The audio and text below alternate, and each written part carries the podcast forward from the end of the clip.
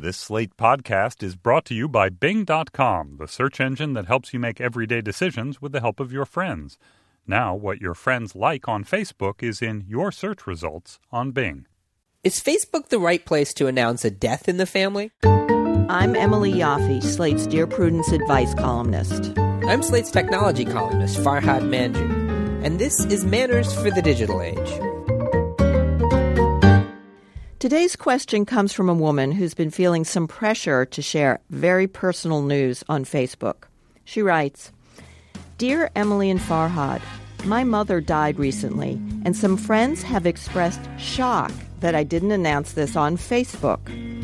I see their point that this would make sure everyone knows, but Somehow, I just can't stand the thought of my mother's death up there with everyone's coffee break and workplace complaints and links to funny animal videos.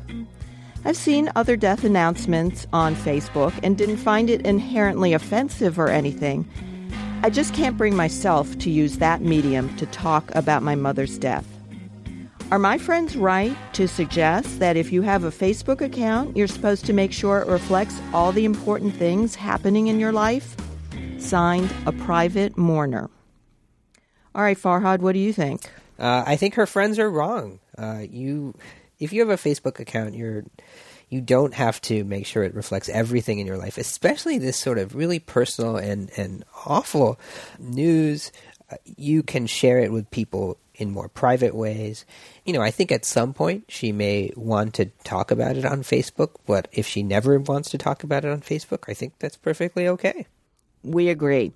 There's a convention that reports of death are not released to the wider public until the next of kin has been notified. Uh, I actually, in my Dear Prudence column, get quite a few emails from people who've heard about deaths on Facebook and felt, whoa, wait a minute. I needed to get a phone call from someone. I, I, you know, I heard about this secondhand from some Facebook friend about a death of a friend or death in the family. Uh, I really think news like this needs to be reported. That's why there are telephone chains. People who need to know should know first. And uh, this woman has no obligation to deal with this on Facebook, obviously. I think she's right that that doesn't mean that people who find solace in putting it on Facebook and hearing tributes from uh, other people are in the wrong.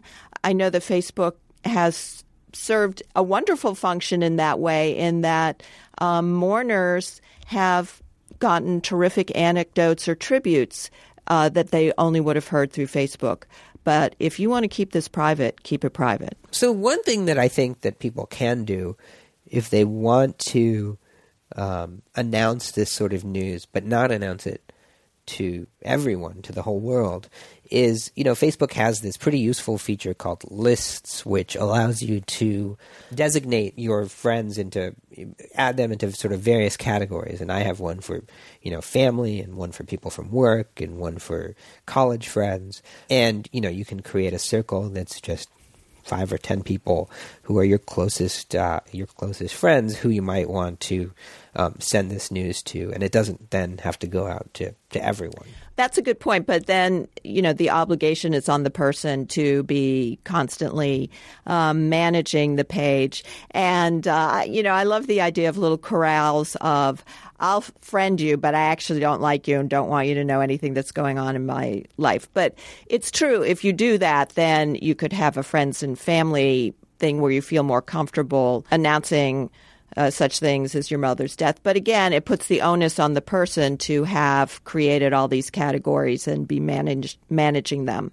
And while you're in mourning, you don't have any obligation to Mark right. Zuckerberg. No, I agree. It, it is actually it, it's kind of a pain. Um, and uh, the interface is not very good for doing it. But every time I accept a new friend request, I, I put people in um, categories, and most of most of the people who friend me on Facebook are people I've never met, uh, who are just seeing me online and, and, and adding me, and uh, they're all in a special category.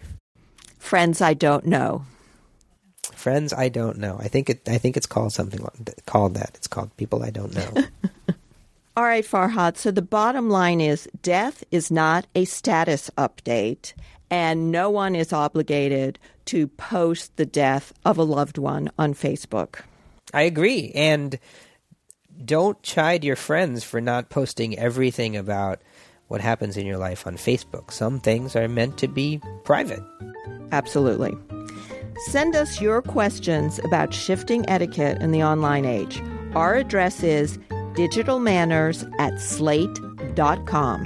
You can also join our Facebook page where we carry on the conversation throughout the week. Go to facebook.com slash digital manners. And we'll talk to you next time on Manners for the Digital Age.